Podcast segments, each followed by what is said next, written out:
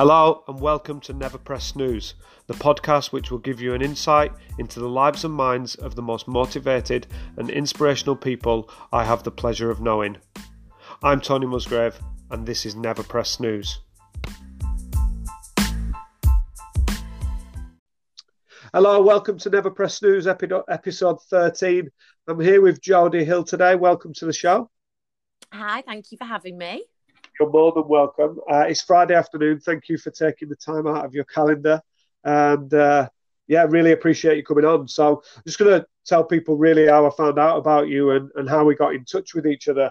Yeah. So the podcast is about inspiring stories, people who inspire people continuously.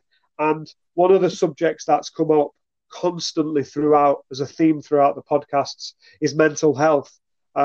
Some of my close friends have asked me about it, people who listen to the show, when are we going to cover something on mental health? I was following you on Instagram. I'd seen some of the work you did on other podcasts, on the Make It Mastermind one. I read some articles that you'd published in the Yorkshire Post. And I just messaged you and asked if you'd come on the show. And here you are. Yes. Well, this is how things work. The beauty of social media, hey? Yeah, exactly. Well, you agreed to come on. So thank you very much for that.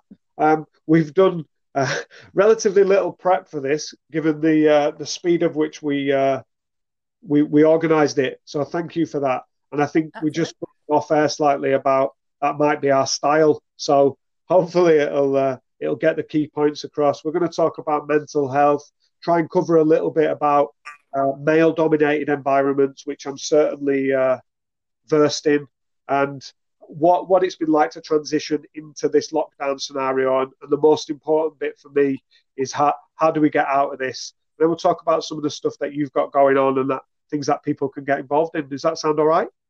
Sounds like a plan. Okay. Well, welcome to the show. Tell everyone who you are. So my name's Jodie Hill, as you've said. I'm the founder and managing director of a law firm in Leeds called Thrive Law. So I set up Thrive Law 2 years ago, basically because of my own poor mental health. So I had a mental breakdown prior to that. And there was just something inside me. I was like, I need to do something, but I can't just work as a consultant for other people. I was working as a solicitor at the time.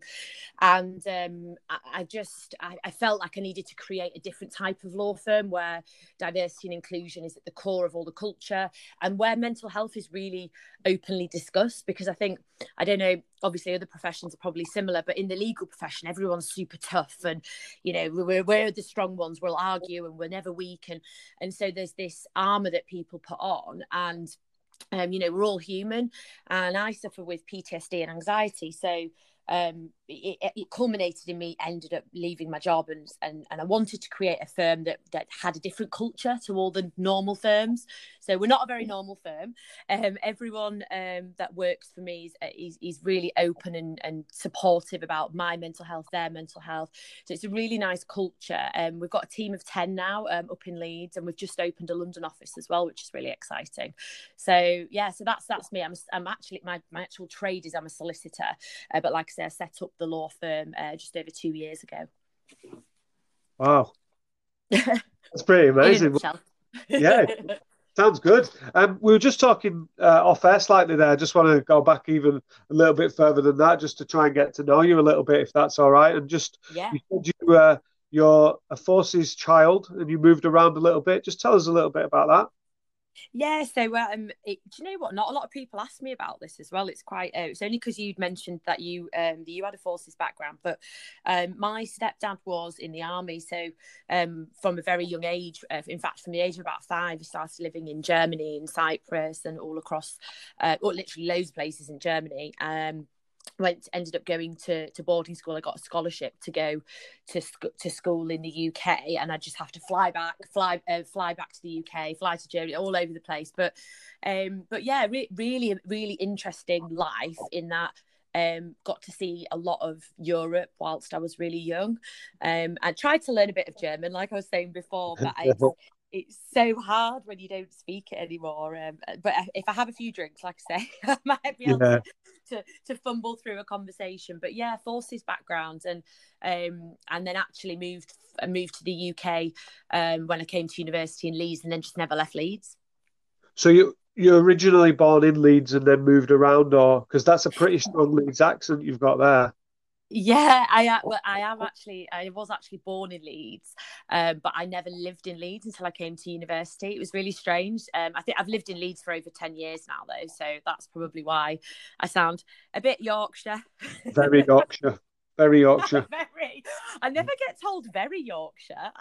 Oh, I think that's pretty strong, but I'm enjoying it because I live, like I was saying off air, I live in Essex now, and I'm trying my best to keep hold of my accent as much as possible. It's been probably about the same time now that I've lived out of Rochdale than when I lived there. So I'm holding on, I think, just about. But when I go home and I see my parents, they're like, oh, you sound like a Cockney.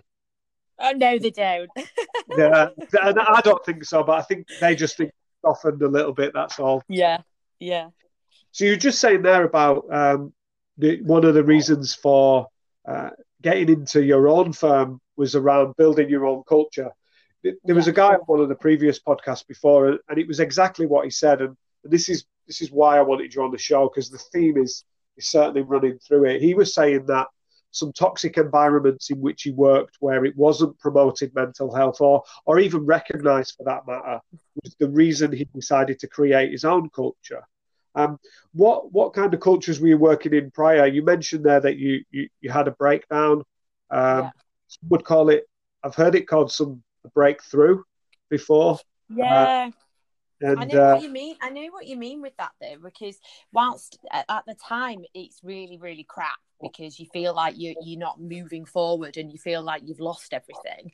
It does. I always say like strength comes out of adversity, and good things do end up happening. Because if I hadn't have had that breakdown, I certainly wouldn't have had the courage and the strength to set up my own law firm when I was only 29.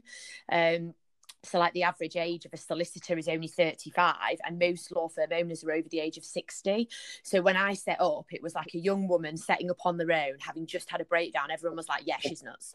Yeah, she's definitely gone. She's gone. Yeah, they literally were. They were like, oh, let's watch her fail. And then, within 2 years, we've won 2 awards, grown the team to 10, now got a London office. And I've been recognised by both the Law Society and the Solicitors Regulation Authority for having a leading culture in our entire profession. So I've already achieved like that initial bit that I wanted to achieve, and it's just kind of growing it from there and just making a wider impact, rather than just within Leeds. That's why we've opened London, and in fact we're looking to open in Manchester too. Oh wow. Manchester. It's got an O on the end of it.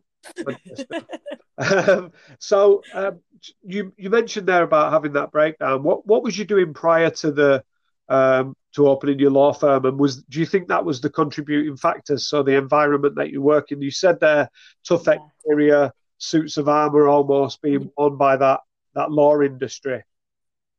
Yeah, so I actually think it's a combination of the fact that I already had PTSD and anxiety. I was managing it relatively well, but then if you put someone with a mental health condition in a toxic environment, and then that environment then is also unsupportive when you raise concerns or you try to get help, then you downward spiral, because you feel like you've got nowhere to go. And in a law firm, or especially where I used to work, I was the only female, I was the youngest, so there was these other factors that were causing problems, as well as the fact that I was suffering with my mental health quite badly, and my medication had been tripled at that point.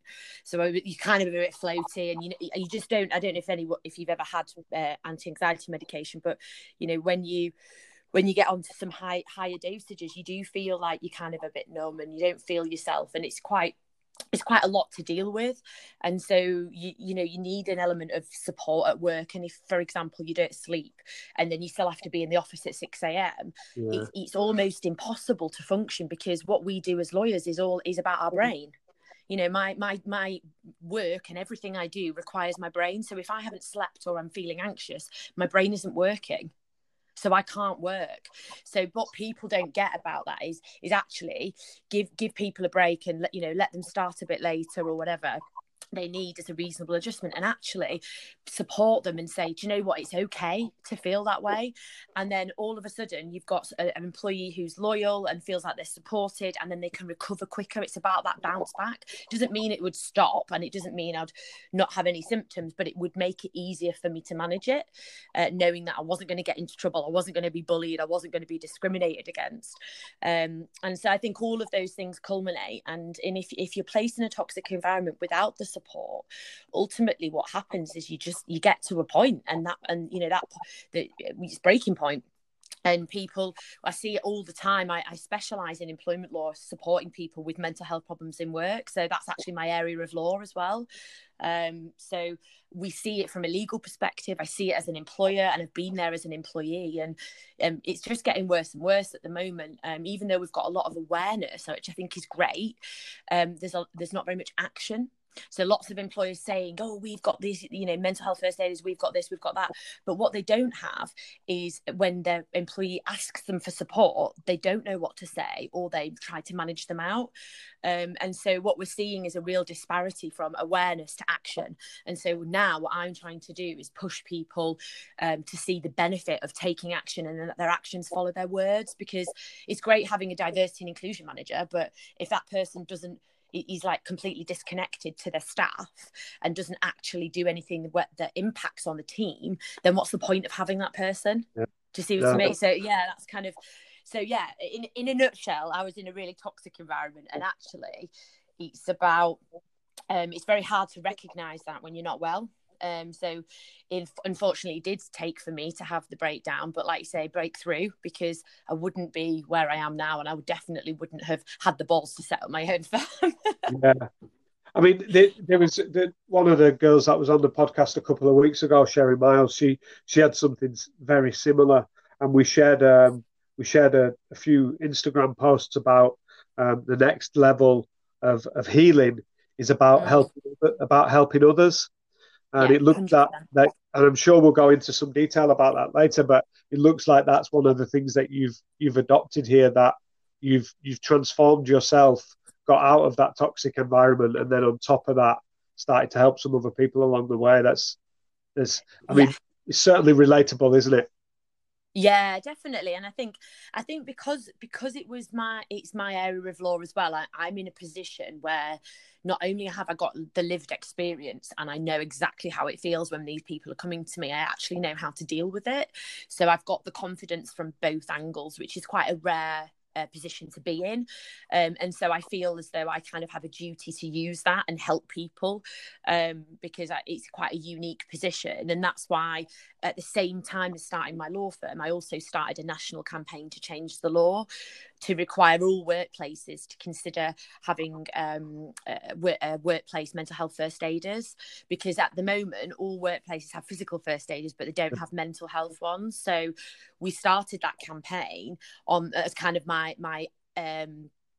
next step, when you're saying, oh, well, how else can we help people? Well, obviously I'm helping people every day in my job, but that's not reaching enough people. So I felt like the campaign would have a wider impact. It's certainly on the agenda of many organisations, mental health and mental health first aiders.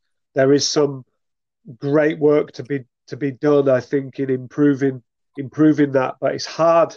It's a hard subject if you don't understand it, and it feels like uncharted territory for a lot of people. And it sometimes feels like you could make more mistakes than you could do good. Yeah. But I think people are reluctant or just wary, of getting involved. I think people generally want to help, but they often don't know how to, so they'd rather say nothing so they don't get in trouble. And that's what we're finding. So rather than making everybody do mental health first aid, what we're saying is everybody should do mental health awareness or mental health champion training, so that they have a deeper understanding of all the conditions, but also understanding about signposting. So, directing people to the right support so that they don't feel that they say the wrong thing. It's about having that non-judgmental conversation whereby you listen, you hear what they're saying, but you're not judging them when you respond. You've actually signposted them to support. And I think you know, I think every single person should have that type of training, because we all have mental health, and at some point in our lives we could all have mental ill health. I think every single person is susceptible, and especially now with social isolation and financial problems increasing, I think there's real problem. And I know last year, despite all the awareness, we saw a massive increase in the cost to UK employers following one of the Deloitte studies. Every year they do a study on like the economic cost of poor mental health to employers and generally the economy. And we saw it go up by millions last year, and that's despite all of the support that people are getting and all the awareness. So like, I just can't even imagine what it's going to be like when they do it again in January next year. When you look at what's happened, you know, obviously with the coronavirus pandemic, I think we're already in a bad situation when it comes to mental health of the UK. I think, you know, generally everybody can relate to it, whether they know someone or they've personally suffered. So I think, yeah, I definitely think social isolation is going to have a huge impact on people moving forward. You mentioned there about you suffer yourself from PTSD and anxiety. I certainly don't want to pry into a subject if you're not wanting to talk about it. It's up to you if you do want to open up about that. Yeah, no, that's fine. I mean, I suppose I didn't really know I had anxiety. I just thought I was a bit weird. That's what we all say. That is exactly what we all say about it. Yeah, so I basically wasn't diagnosed until I had some counselling following trauma when I was younger, but I hadn't really appreciated the kind of extent of the damage. And then when I was at university, my brain was just being, I don't know how to describe it, quite fuzzy. And then I was experiencing really bad panic attacks. Like, and if anyone's had a panic attack, you know that you literally feel like you're about to die every time. And that's not an exaggeration. Your heart feels like it's about to stop. It's just, your chest is so tight. The physical symptoms are horrendous. Your whole body's wet. Like, it's just awful. And these started happening like all the time. And I literally be sat at my desk at work and I'd be completely dripping and I'd be having this panic attack, and I just didn't know what was happening because I didn't know that's what it was. So then I got diagnosed and sent for therapy, and I've had cognitive behavioral therapy, I've had counselling, and now I'm doing neuroplasticity. So I literally I'll try anything, because actually a lot of it's like mindset, understanding your triggers and your brain and how it works and what's happening, and it's for me, I'm in a really weird way, I'm really grateful that I've been in this situation, because I've learned so much about myself probably a lot sooner than most people would, because I've had to. So every cloud and all, you've kind of got to see the positives in it, and also the lessons that are within the, you know, the, obviously there's a lot of pain and there's a lot of discomfort, and it is genuinely really difficult to live with, but equally it's driven me to do what I've done. So yeah, it's kind of double-edged sword really, isn't it? It certainly is. You mentioned there about not knowing, going undiagnosed, I think was your phrase, going undiagnosed with anxiety. There is lots of other people out there as well, I imagine, in that situation, wondering what it is that's happening to their body when it goes through that scenario, that whole fight or flight situation. So do you want to, for people that are listening to this, and I hope there's people out there that can relate, and hopefully it'll give them an insight into what this is. So talk us through what you would experience in one of those panic attack moments, and maybe, if you don't mind, you know, what kind of triggers would come from that? Yeah. So, I mean, to be fair, for me, my triggers aren't really, I don't really have a specific trigger. So with anxiety attacks, there isn't always like there's a misconception that there's always something like, you know, for example, a situation or a person or a place. They can be triggers, but sometimes it's just the chemical imbalance in your. Yeah. So part of the panic is that I don't know why it was happening, because I'm like, well, nothing's happened to me. Why is this happening? So yeah, what I would say is the first thing that happens is generally your hands become really sweaty and really fidgety.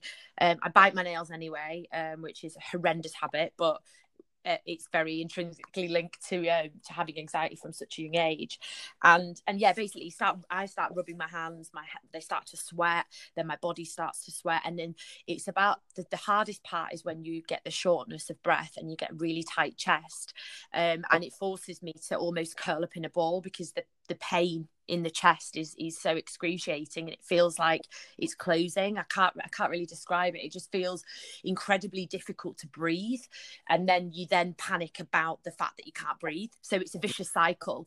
So in order to kind of come round from it, it's about learning breathing exercises.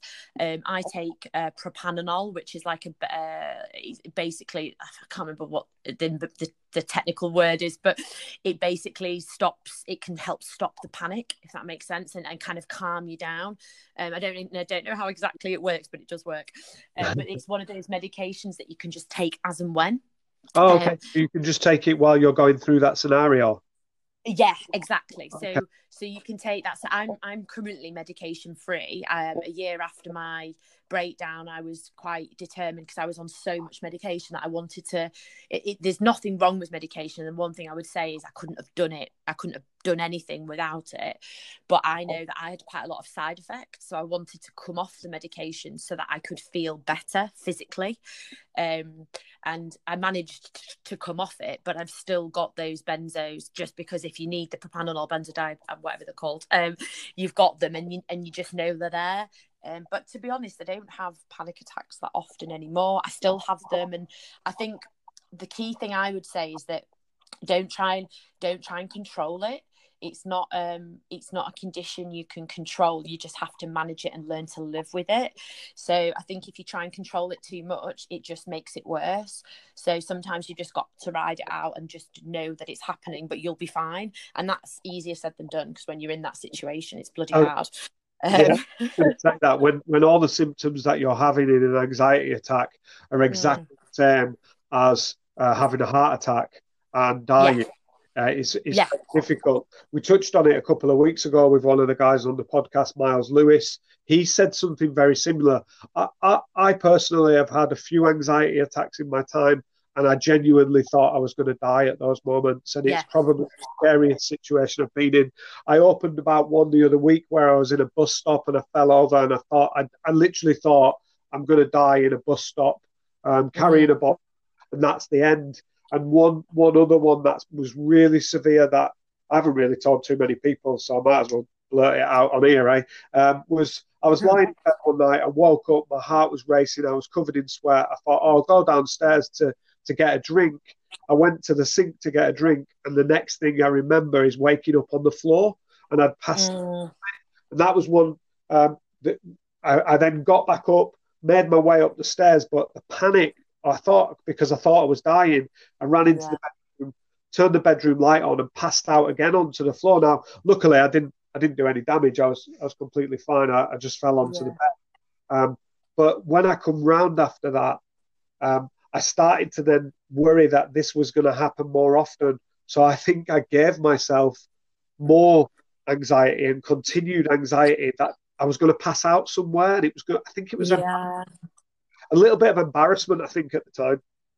Yeah, do you know what? I think that he's very situational with stuff like that. I think, like you talked about before, triggers, that's a trigger for you. It's that kind of, oh, if this happens, it's the what ifs. And with anxiety, what happens is there's the physical response, which is the anxiety attack. Not everybody gets that. Most people just, it's not just worry, but they don't have the physical symptoms. They worry excessively and catastrophize in every situation, but they don't do it consciously. The brain just goes away with it.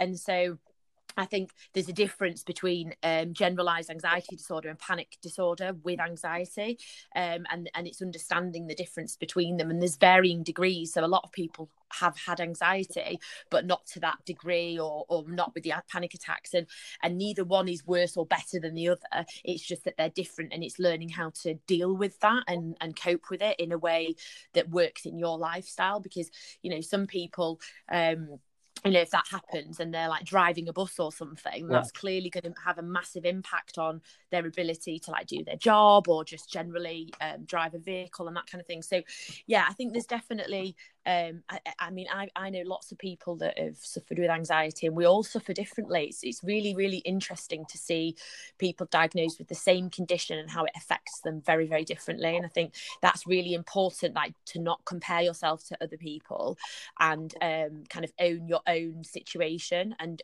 do what works for you, and don't compare like your treatment or your reactions or anything to anyone else. I think that's a really, really important message to get across. That is really important. That we haven't touched on it in that way before, so thank you very much. Firstly, well done and congratulations for being medication free. That's massively important and a great. So well done. But we haven't touched on that about the anxiety being your own. Miles mentioned on his about not having triggers. He didn't know them. My triggers were more around that embarrassment factor, I think, when I felt in control of my situation. So one example would be, and I know there's other people with this situation, public transport would freak me out. And it wasn't that it was dirty or smelly or the Wi-Fi didn't work or anything like that. It was the fact that there would be a lot of people. And I would start to worry that if I had a panic attack at this moment, what about all these people that are going to see this happen? And then I'm just going to be lying on the floor, sweating like I was in my kitchen that time. And that started to really play. So when I was in, I would start to control things. I'm giving telling too much here, I think, but I no, do it. I used to take my car keys everywhere I went, because I felt like if I had them, I could run away at any moment. And there'll be people out there that listen to this who have no idea about this whatsoever. And I unless I'm that obvious that I'm carrying my car keys everywhere, but that was my comfort blanket. Did you have anything? Yeah. Was there something that you knew you had an escape from it, or you could control it? Do you know what? No, I didn't. Mine kind of came. I had no triggers, so it generally just kind of came. I think sometimes more often than not, it was due to overwhelm and lack of sleep. I think you know, generally when I've not slept well or I felt like I had way too much to do, that can cause feelings of anxiety to exacerbate and then be a potential trigger. But I think there was never like one consistent trigger. It was more. And actually the scariest ones kind of came from nowhere. I think one thing I definitely notice as a like a common theme is I don't like conflict. And that's funny because I'm a lawyer, right? So I can do it for the people, isn't it? Well, I do it all day long for everybody else. So maybe. I don't like personal conflict, and I think that's been a trigger. And actually, people with anxiety generally do people please, and I think that's part of the condition, is that you constantly think, well, what are people thinking about me? And that's quite a difficult process to go through in your head constantly. It's exhausting, and I think when you get to a certain point, it's that exhaustion when you can't kind of control your thoughts in any way at all, and your body just goes, right, I'm done, and then has a panic attack. So I think it's difficult, because like I said, it's not like every time I went into like on public transport or something, it wasn't connected to a situation, a person, or a place. It was more kind of a build up inside, and then things would just go and you just and I'd just end up on the floor, and I'd just be in so much pain, and kind of have to breathe it out. I love meditating, so I'm quite good at breathing now. But it's about learning to breathe, because we don't breathe enough. Yeah. Do you practice meditation on a regular basis now then? Yeah, so I meditate most days now. I try and do like 10 minutes a day. And I also, I've actually just come back from Bali, and I did a yoga retreat there. And that was partly because I've always wanted to go there, and I love yoga, but also there's the meditation links within that, and it's all. I mean, I'm not. I love like training, and I'm very into my exercise, and that's very much my therapy. But I do a lot of weight training and sports like hockey and netball, that type of thing. I'm not really one for like classes and stuff, but I really got into yoga recently, and that was partly born out of the fact that I do meditate, and they're all linked. And it is like yoga is very much about your breath and breathing into your body. And that's really helped me to remain focused and to be a lot calmer. I'm quite I speak very fast. I'm a very fast-paced person. That's the kind of person that I am. But you almost have to like force yourself to slow down a bit. And I think that's what I've learned through this process is it's great being 100 miles an hour, but it's not sustainable. You know, it's just not sustainable. So I have to make time to practice self-care. I have to meditate. I have to exercise. If I don't exercise for 3 or more days, then I can feel myself feeling more anxious. And it's like, I can literally tell in myself. So I think once you get to understand your own anxiety, you understand what helps and what doesn't help. So, for example, drinking is it makes me feel anxious the next day. I love a glass of wine, but if I have a bottle of wine, I will feel a bit anxious when I first wake up because, you know, drinking it's a depressive. It makes you feel good at the time, but the next day it does exacerbate. So, you know, people have to some people it doesn't, but I know for me that's a trigger.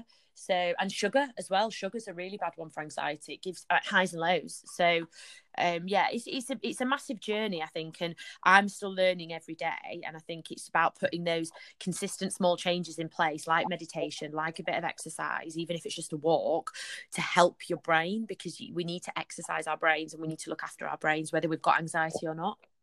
Yeah, you touched on there about alcohol, sugar, any of these spikes, obviously sugar in the alcohol as well. You know, any of these spikes, these up and downs create there. I completely agree with you. I almost get pre-hangover anxiety because I know what. So if I know tonight we've had a great week at work, I'm going to have a few beers, but I know if I overstep the mark with that, what I'm going to have to deal with tomorrow. And that's fine.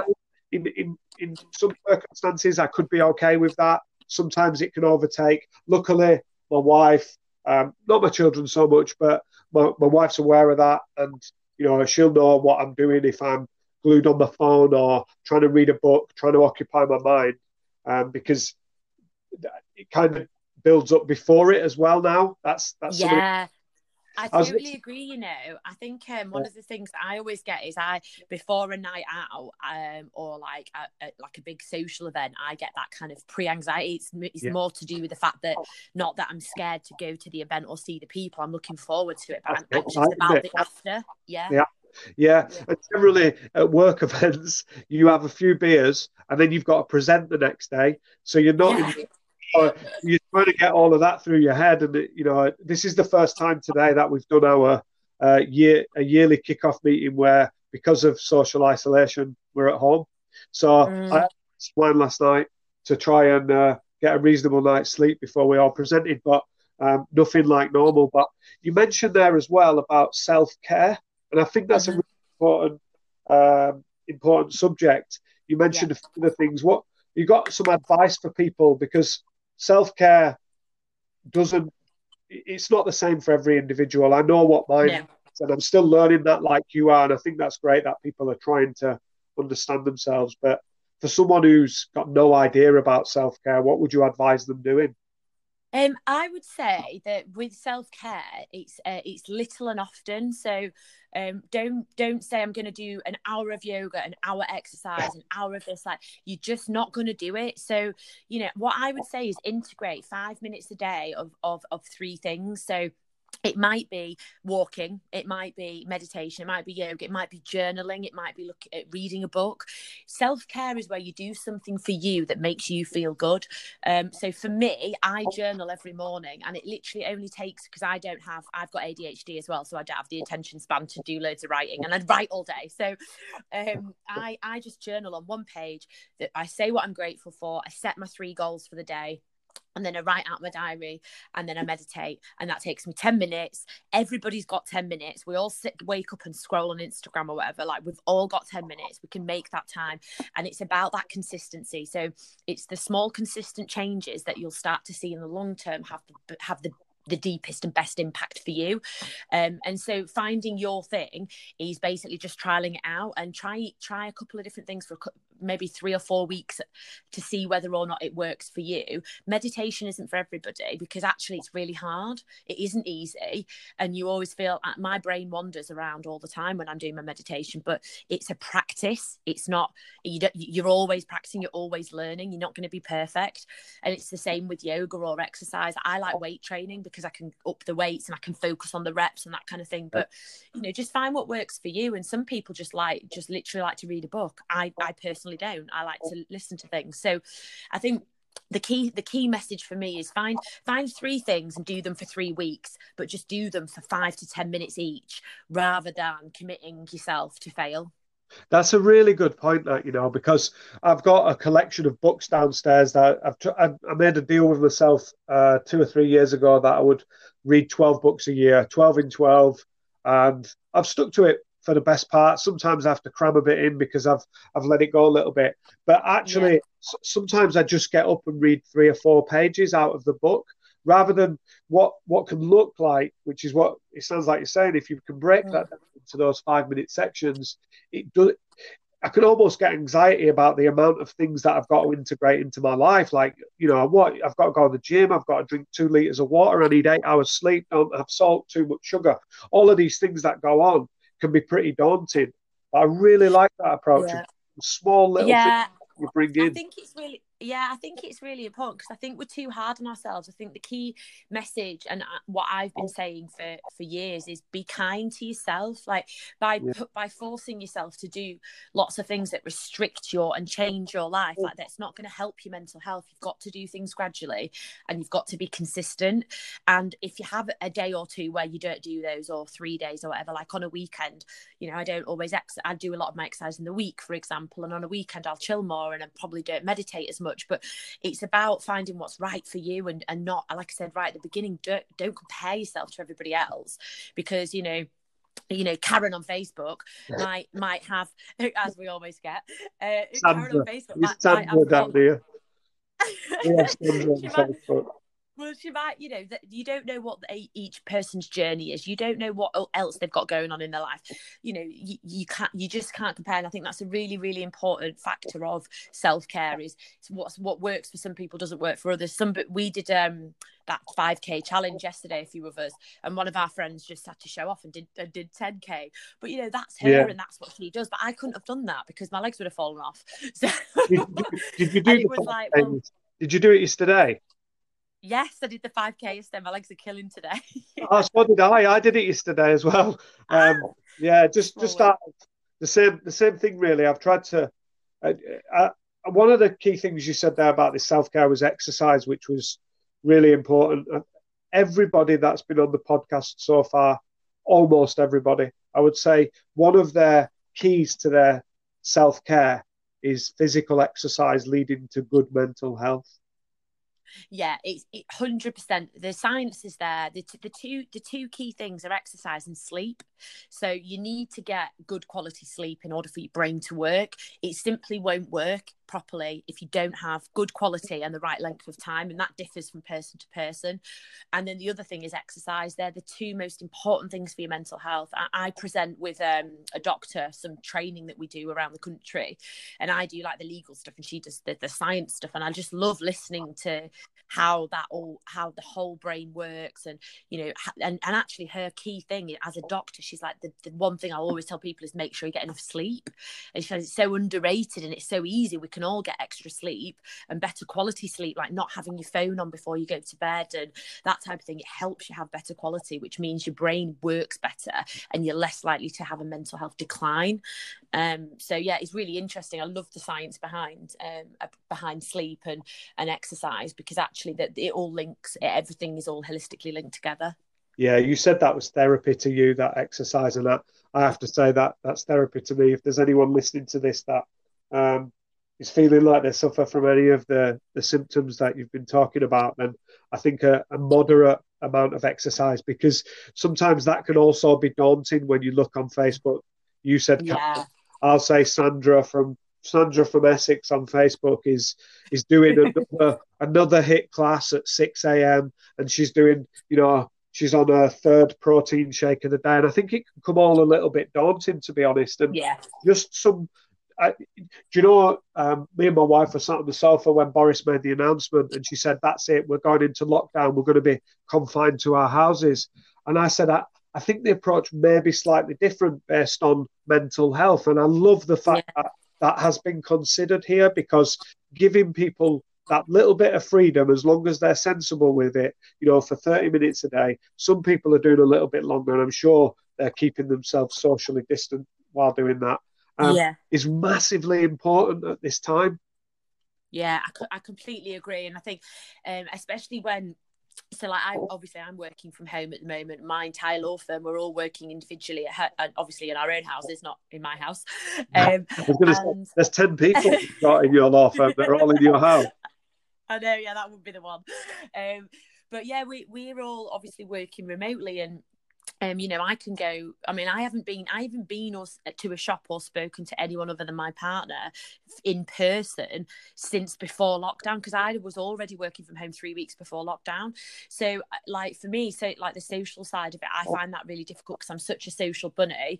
But I think having that time outside, like I've got a dog, so I make sure I take him out for a nice long walk every day. And you know, if I can go early first thing, it's great because there's no people around, and if not, then obviously you just have to social distance. But it's busier than I've ever seen when I go out for a walk, which is good. Well, that's what I said about it. I said, hopefully it'll be, because it's all you can do, hopefully it'll be the catalyst that people have been looking for, maybe just to jump off the sofa for 30 minutes. We're not asking them to do what your mate did and run 10K. We're not even asking them to run at all. We're just saying, no, go outside, just walk. Just go and get some fresh air. And one of the things that someone was saying to me the other day, I think it might be my eldest boy actually, went, oh, have you seen all of the fancy cars on the street, some vintage cars? And I was like, no, I've not looked. And he said, and it was like he was taking in his surroundings for the first time, that he wasn't he's not in a mad rush. He's just going for a bit of a wander with his headphones in, and he was starting to take in his surroundings, and it was pretty cool to see. Yeah, I think that's a really, really important thing to consider. And I know when I'm going for a walk now, I either go for a walk and listen to an audiobook or a podcast. And that's a really good opportunity to listen to something and not be distracted and just take it all in. Or I just have a really mindful walk and look at and it sounds really cheesy, but I look at like the trees and the plants and the wind. I like literally fully be mindful when you're walking, and it's really good for your mental health, because prior to that, I was like 2 million miles an hour, and I just rushed from job to job, and I'd be working like 12 hours a day, and I just didn't really have time to take anything in. So, I mean, my dog's exhausted because he's getting so many walks. There's so many dogs around the UK that are knackered at this moment in time. Like, I know, they're like, come on, finish lockdown. In fact, it's just literally been announced that lockdown's been extended to the end of June. I've just got an email through. Have you? So, yeah. Yeah, I think the job retention scheme's being extended, so I reckon they'll extend lockdown to the end, because they wouldn't extend. Sorry, this is going off topic. No, it's fine. Please, live announcement. It's breaking news. But yeah, they've just announced that the job retention scheme is extended to the end of June, which is basically the furlough stuff. Yeah, that's the stuff that we've been advising on, just for free, really. I was mentioning to you before about the free support. I'd like to touch on that a little bit. You mentioned there about you're working remotely from home. Our organisation, we mobilised really quickly, and proud of every single one of those people for the adaptations that they're making. Yeah.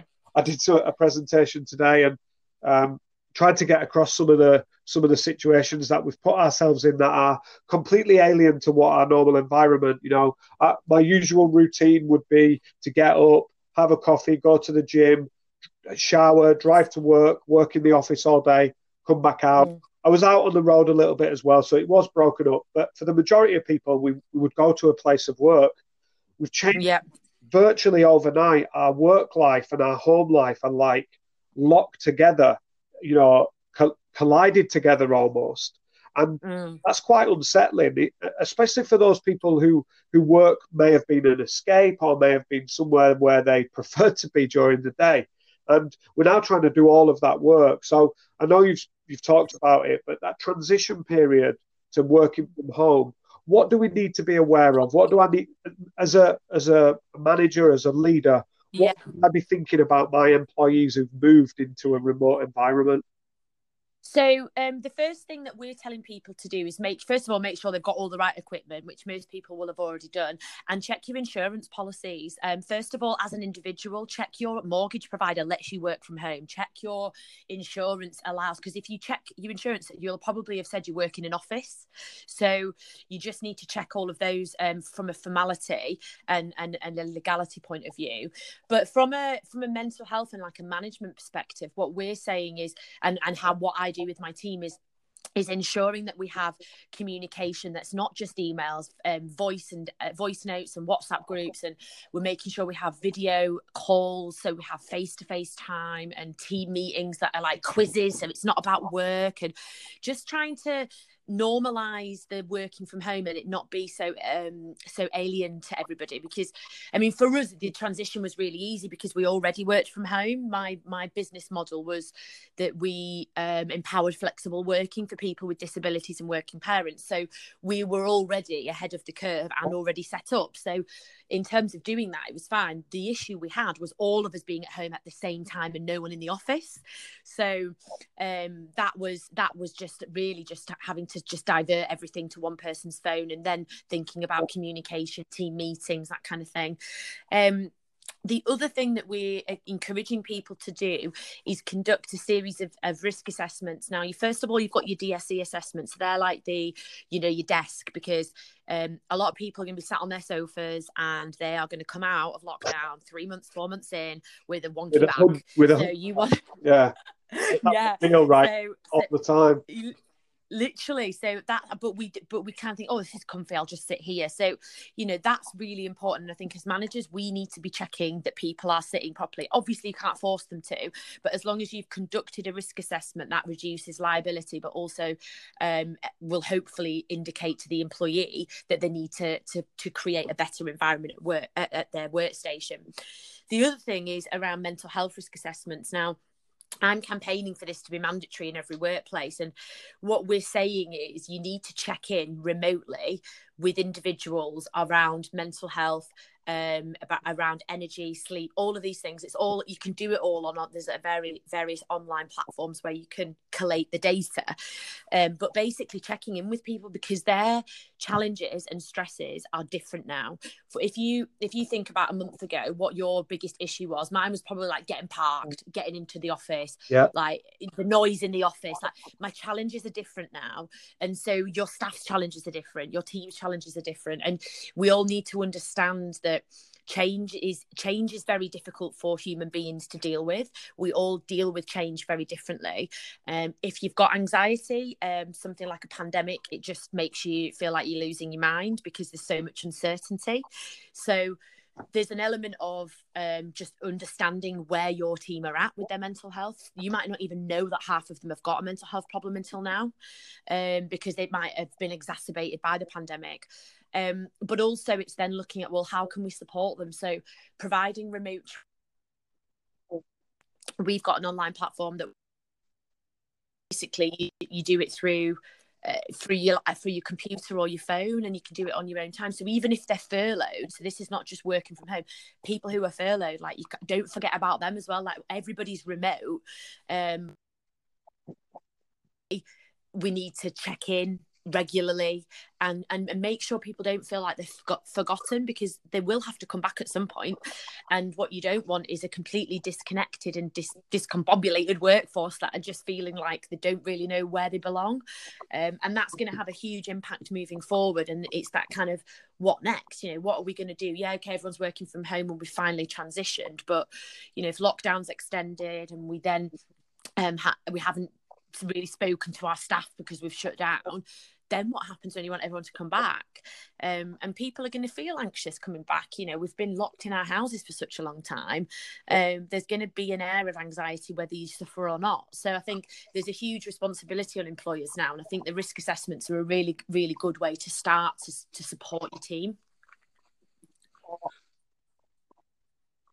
So if someone wants to conduct a mental health risk assessment, What do we need to do? Where do we find this information? I can introduce people to a company that I've used. So if people just want to contact me, I'm more than happy to do that.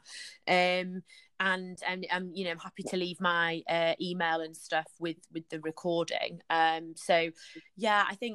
just think there are other ones online, but I just haven't used them. So I'm just reluctant to recommend anything that I haven't used, if that makes sense. And also the ones that we've used, you also as a manager get a report. So what happens on the risk assessment is the employee gets a self-help report, like a self-care report, saying you need to improve on these three areas and here's how you can do it. And it can be as simple as stand up every 15-20 minutes because you're too sedentary. So there's little things but it's a personalized report for each individual.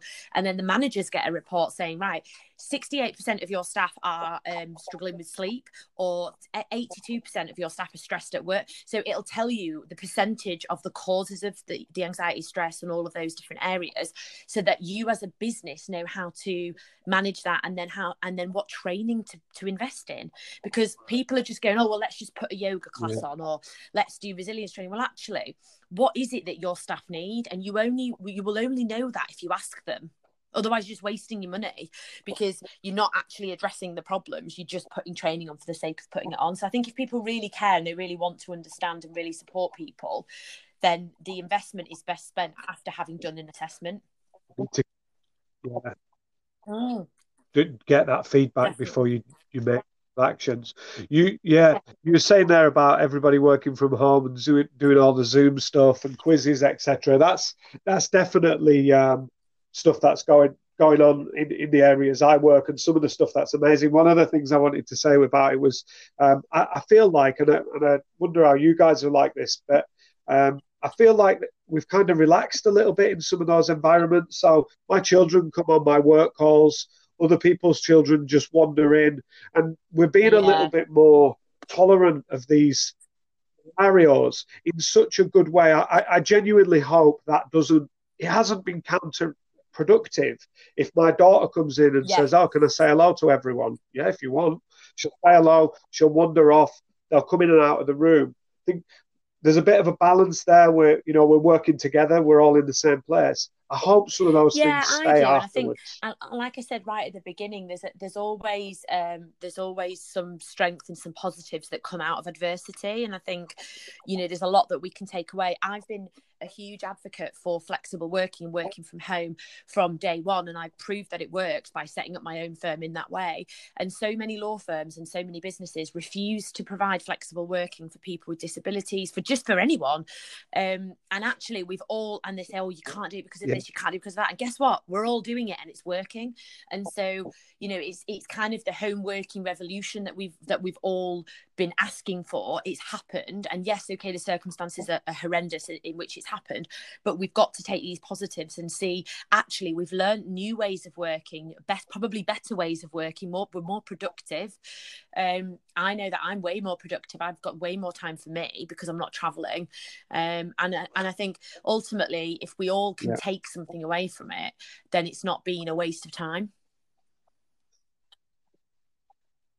Yeah, I think you're right. And I was chatting to someone the other day, actually, and a couple of the close people, we talked about anxiety earlier, that I've shared that anxiety situation I'm in with, so they're fully understanding. So if they see those triggers and they see what's going on. And one of the things I kept doing, unbeknown to me until they told me, was that I was only focusing on all of the positives. So I was going, oh, this is amazing. Look how productive we are. Little bit like you. I talk really fast. Everything's at 100 miles an hour. I'm bouncing from one thing to the next, and I love it, and I enjoy that. And I do have to take that time away. But one of the things I hadn't considered was that sometimes this is just a little bit shit. And you mentioned before that you're a social person, and that I've only in the last couple of days started to think about, maybe it's because it's normally our kick-off meeting and we would normally be having a beer together. I'm missing shaking someone's hand, giving them a kiss, giving them a hug, saying hello. And I just wanted your opinion really on how do we not be too harsh on ourselves that we only focus on all these positives, but at the same time we do recognise that sometimes This is a little bit of a shit situation. It's about acceptance, and the reason I journal is that I'm kind of processing and reflecting on what's happened each day. So I'll always take things that I'm grateful for and the wins out of the day, but I'm also mindful to accept the things that haven't gone so well and to learn from them. And also sometimes, like you said, situations are just shit and it's just how they are. So you've just got to ride the wave. And I've just been saying that at the moment, you know, we are where we are. Now is the time to sow lots of seeds and do, you know, whatever you feel you can do. Don't be pressured by other people and don't compare yourself and all of that. But ultimately the harvest will come and we will feel better out at the end of it. But ultimately the moment we've just got to take each day as it comes, and we do just have to be kind to ourselves, because ultimately we don't know how long it's going to last, and that uncertainty can only feed your anxiety. So I think, I do genuinely think that we have to accept, there's a level of acceptance of that this is happening, and we can't be delusioned to always see the positives. You know, I've had days like last Friday, I put a tweet out and I put something on social media because I cried for about 2 hours and I felt shit. And I thought, you know what, I'm always posting positive things. Yeah. And so I'm going to post that I felt shit and that I've cried, but it's okay. And actually I got so much feedback from it because everyone was like, that's just so real. And I was like, well, that's just life. Like sometimes I do cry for 3 hours a day. Other days I feel amazing and I do 3 workouts. But you know, life is genuinely a roller coaster at the moment, and we just have to be kind to ourselves and to people around us, and just appreciate that we're all at different parts of that journey. Sometimes I can fall into that trap, and I know this is, you know, as any strength that you overdone it, it turns into a weakness by the end of it. And this bit trying to be ultra positive all of the time, I imagine for somebody who I work with or people who I'm in constant contact with in a normal scenario, but now it's the people that I live with, it can be a bit grating at times. I know exactly where you're coming from. I went out for a run yesterday. I stopped about 200 metres short of the house. I was walking in and I just thought, you know what, I'm genuinely starting to miss my friends now, the people who I work the closest with, the people who, there's a group of us that spend almost all of our working day together. And at first, you know, when the novelty's there and you're like, oh, I'm at home and it's all new and it's Zoom and it's this and I'm, you know, I'm dressed as a potato on a WebEx or whatever. All of them things, they're like, they're amazing. But I think I just want people to understand that we all go through pretty shitty days in this situation, and we'll get over them, but don't be so harsh on yourself, and don't be so upset if other people around you are looking positive, because as you said, don't compare. I'm sure there's lots and of also, people having down days. I think one of the key things is that a lot of people only put the good stuff on social media. So just be really mindful as well. Like, we're not seeing people, we're only seeing what the social media tells us. So just be really careful. Like, I post lots of positive stuff, but I do try to keep it balanced on the basis that life isn't always like glossy and shiny and fabulous pictures. Like, it isn't that way. Whilst I'm trying to motivate and inspire people, I'm also trying to keep it real, because like life is real. It isn't Instagram. So it is about that balance, and I think we just have to keep that perspective. I think it's, and the other thing there, just to finish on that little subject really, is that it's okay to be craving human contact as well. Like, I'm at that point now where I feel like I need some additional human contact. I was in my kids' bedroom the other day. That's where I've been working from, much to their dismay. And I heard someone outside, and it was a couple and their children that we knew, and they were going for their daily walk with the dog. And I heard them through the window. We ran down to the window. We're all hanging out the door, socially distanced, but waving to each other. Yeah. You know, it was so nice to see them. Genuinely appreciated other human contact. Do you know what, we had something similar where my brother had to bring some food because my partner had symptoms and I was self-isolating, so my brother drove from Doncaster to Leeds to bring us like a load of food, so we didn't have to go out the house. And I literally was talking to him out the window, and I was like, oh, it's so nice to see my brother. And like, normally I just want to like punch him and stuff, But actually, I was like, look at his face, and it was just lovely. And he honestly really does it really does make you think about, you know, that quality time that we had with people that we just took for granted. And I think that's the one thing I'm looking forward to the most once I get out of here, is like giving all my like friends and family like massive hugs and just actually being with people. Yeah.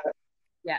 Physical contact with other human beings, you know, hugging, whatever that looks like, shaking hands. It's going to be an amazing day when all of that happens, isn't it? I can't wait. There's going to be some party, that's for sure. Some big all over. I want to try and touch on now then. So let's try and fast forward a little bit. We're coming to the point, and I think even now we need to start to think about this. But how do we start to understand what we need to do to transition back into whatever our new normal is, whatever this rhythm that we're going to get back into?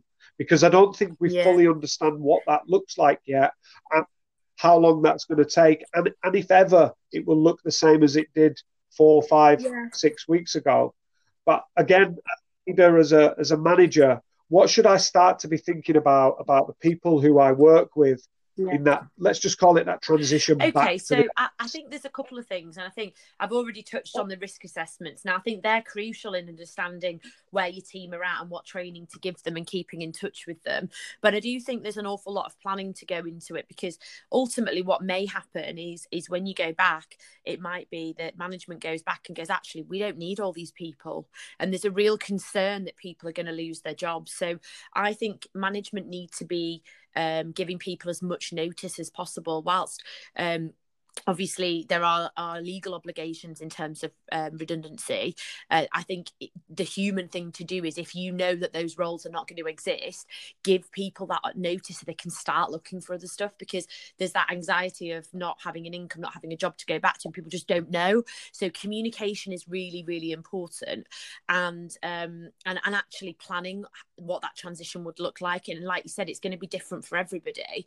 Our organisation, for example, we already work from home, but I think I'm going to change the way that we do things, and I'm actually going to continue to work from home 3 to 4 days a week, and give the staff that opportunity as well. So I think one of the things that businesses will definitely be considering at this time is, do we want to continue some of this home working? Because it could mean that people are more productive. It could mean that there's a cost saving in terms of offices. So there's all that side from a business perspective. So I certainly think that I think we'll see more flexible and home working, which I think is really good. But in terms of what management can do, I think until you've got a plan, it's really difficult to communicate it.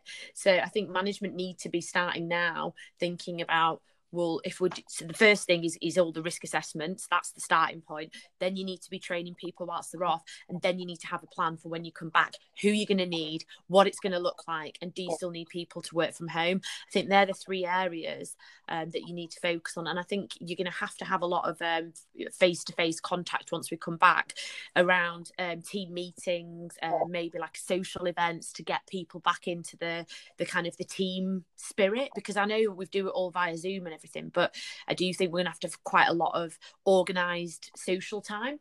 I think that'll be really, really important when we go back. Yeah, there's a lot of things I've been reading about with regards to the differences between connecting over remote technology as opposed to face-to-face. And there's some positives to that, but there's also some negatives to not actually being completely present in the room. A lot of people multitasking at the same time. Turn your cameras off and then you can do whatever you want. Are you really taking that in? The group that I work with, I'm really fortunate. We'd started to do a lot of this stuff prior to this happening.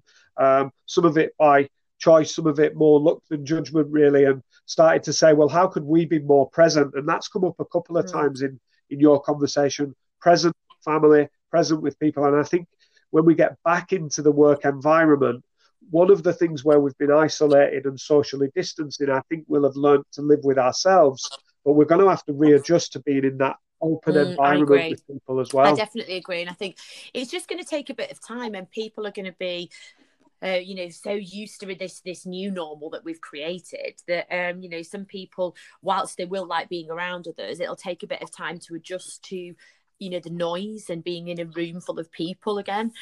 So that's why I'm going to give my staff the opportunity to continue working from home when they want to. We already operate, like I said, a smart working policy. So maybe companies want to think about that and see realistically how that could work whilst ensuring some face-to-face contact on a regular basis. Yeah, that's amazing. I do think social distancing. When I was in the forces, we went to Afghanistan and Iraq and places like that, and you come out of that natural habitat and out of that society, you very quickly, which I think we've established with this situation, the human brain and the human body are amazing. They can very quickly adapt to their new surroundings, you know, and we see that quite often, and certainly we're being tested with that now. Coming back for that integration, I think we're going to have to be patient, and we're going to have to be, we did this at a kind of a flick of a switch, like, let's get out of here for safety reasons, precaution, we've got to get out. I don't think the switch comes back the other way quite as quick on the way in. I think we're going to phase that, not just for safety reasons, but for people's well-being and for getting them back integrated into those society environments. No, I agree, and I think that integration piece is partly our responsibility as individuals, but also there's going to be a huge focus on management and you know, employers to support that integration so that they get the best out of their team, but also from a moral and human perspective that they're supporting those individuals who have probably been all over the place thinking, am I going to lose my job, and am I going to have any money? Because, you know, ultimately quite a lot of people have, I mean, and we've seen this because, you know, we've advised hundreds of people on it, are so worried about, even though they're furloughed now, are they going to have a job again? So I think that integration is going to be really important to show them that they're still valued and needed. Yeah, I agree. Demonstrating value and recognising the fact that people will have delivered their role in the strangest of circumstances and will have really been committed to making sure that happens. And we've got to be able to praise that and to be able to give positive feedback around that. I think you're right. Keeping people feeling valued is going to be a key element to this. So I just want to try and wrap up really on what you're doing and what's next. We mentioned earlier you've got some stuff launching for Wellbeing Online. You've got launching webinars and stuff. Tell us all about that. We've been providing some free support for people, so anyone can access it using our coronavirus helpline. It's just an email address that we can leave with the podcast. But basically, we've been advising people on that and also just doing a series of webinars, just updating, because the guidance is updating daily. So we're doing loads of stuff around that. And in fact, we're in the Guardian this week just for like the work that we've been doing on it. So it's just really nice for us to give back. I think that's really important for us. The other thing that we were already planning and we were already designing prior to lockdown was an online wellbeing package. We've already created the tech side of it, which is the training course. But we're just finalising all of the documents. So it'll be an online portal that each employee can access, but then management can also access in terms of documents and like toolkits, guides, that type of thing on how to manage mental health and have those conversations. So we're about to launch that, which is really exciting and actually really timely, because even though we started creating this in January, we weren't going to launch it till Mental Health Week, which is in May. So yeah, that's due to launch then. So if anyone wants information on it, they can just contact me and I can let them know once it's launched. It's not live yet, but yeah, that's our focus at the moment, is really just to push the mental health stuff, because even though we're a law firm and what I specialise is employment law and HR, mental health affects everybody, and it affects us in our work, it affects us as employers, and it's just you know, having had that lived experience, I never want to go back to that place, and if I can help other people through my experience and through my legal knowledge, then I will do, and I'll continue to push on that front. And then the other thing that we're doing is just pushing our mental health campaign for the risk assessments to be mandatory, so that the government will provide these assessments, because I think it's so important that you shouldn't leave it to employers. There should be a guide on what they need to do, because it's quite difficult. It's not the easiest thing to broach those conversations. So if there was something that was subsidized by the government, or at least like a checklist that they could go through, then I think that would be really, really helpful for employers, not least because it would save them in terms of cost, but also means that they have no option but to do it.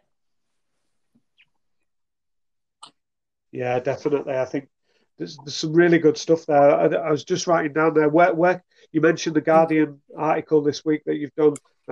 Where can we find this information? Where can people go to get it all? www.thrivelaw.co.uk, and all of our blogs are on there, and anything where we've been in the media. So we do, I do a lot of TV appearances, Radio 5 Live, as like an expert in this area. So there's loads of stuff like on my YouTube channel as well, which is just Jodie Hill on YouTube. And basically we just constantly sharing information on as many mediums as possible to help people understand what the changes mean to them. The website, the Guardian stuff is on the website. They did a feature on superhero firms, so people who are helping for free in the pandemic to support. So there was a feature of organisations across the whole of the UK, and we were one of the featured firms, which I thought was really lovely. That's so nice. They found me on Twitter. I was like, oh, okay. So. Oh, wow. I'm going to check that article out after, if you've got it and you don't mind emailing it. So I am Jodie Hill on Instagram. It's on there. I've screenshot the bit that talks about us, so you can have a look. It's literally one of my posts from last week. So yeah, it's all on there. So what do you need to do to be a superhero firm? It was all about people giving back and being selfless in a situation. So at the moment, I've sacrificed my salary so that I can help over 500 people for free, and also keep my staff in full-time pay. So I'm currently, I haven't been paid for 2 months now, and there's no support for people in my position because I'm a company director. So but my firm is a startup firm, and we don't have any resources in terms of like investors and stuff, so unfortunately it's a really difficult time financially for me. But what I've done, I as I always do, is try and find the positive in that adversity, and use the skills that I've got. Like, there's no point in moping around at home and not working. Like, I might as well help people for free. So that's what I've done. And and they found out that I was doing that on Twitter, because there was loads of stuff in BBC Five Live when they asked us about it, and they basically just said, like, your firm are really supporting people at a time when they're most vulnerable, and we want to feature as part of this this piece. So yeah, that's what happened. Jodie, that's amazing what you've just said there. That is really amazing for you to do that. I think people who work for you should be extremely they're extremely privileged, and I'm sure they're honoured to work for someone who's so selfless doing things like that. That's kind of knocked me back a little bit. I've been reading. I got a birthday present from one of my friends at work. She bought me The Ride of a Lifetime, which is Robert Iger talking about his time at Disney. And I know I've read recently about some of these big global organisations making those sacrifices. And I don't want to be blasé about it, but you imagine there's a lot of money tied to incentive schemes and bonuses as well, and there's being a certain figure.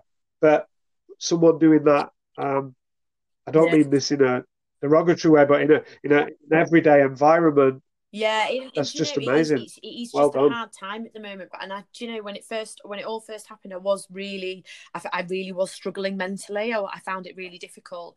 But putting my time and my skills to good use, I was like, well, we'll come out of this. And like I was saying before, we're sowing the seeds now, we're helping people, and all we've asked people to do is just give feedback, and that feedback will continue to grow.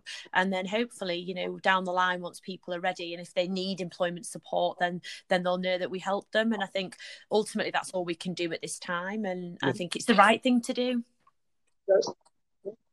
You're bang on there. It is the right thing to do, is to be there to support the people that need it the most at the time they need it the most. And the conversation that you're clearly not going to be having is around money, because you're doing a lot of this stuff free of charge and pushing it out there. And I think people will have long memories after this period. I hope so anyway. I hope we end up with short-term memory loss from it all.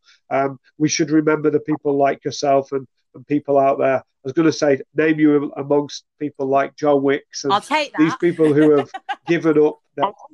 We'll take that, yeah.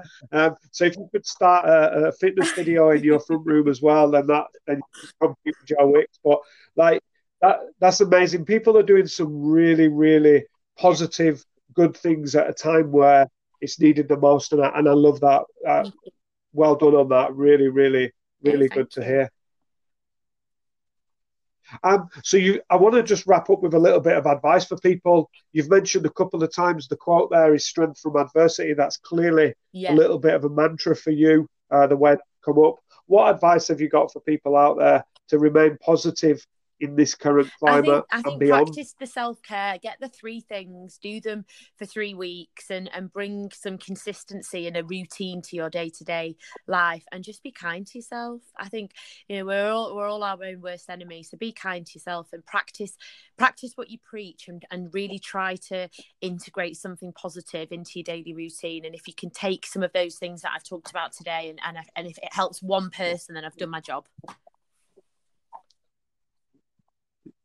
You certainly have. Well, you've inspired me to try a couple of things a day for 5 minutes. It seemed like a bit of a mountain, doing 40 minutes of yoga in the front room at 5 a.m. and a cold shower and a journal and all of that. But I think just breaking it down into them sizable chunks has been the best advice that I've been given in a long time. So thank you very much. Brilliant. For that. Well, you have to let me know what you do and whether it works. I'll definitely post it. I'll definitely do it, unless I get injured, and then I will be posting it. So, yeah. But Jodie, I thank you very much for your time this afternoon. It's been an absolute pleasure to chat to you. I wish you all the best, and I wish Thrive Law all the best in the future. You've been you've really cheered up. My Friday afternoon wasn't in a bad place, but it's in an even place having spoken to you. Brilliant. Thank you very much for your time. That's Jodie Hill. That's Never Press Snooze. Thank you very much.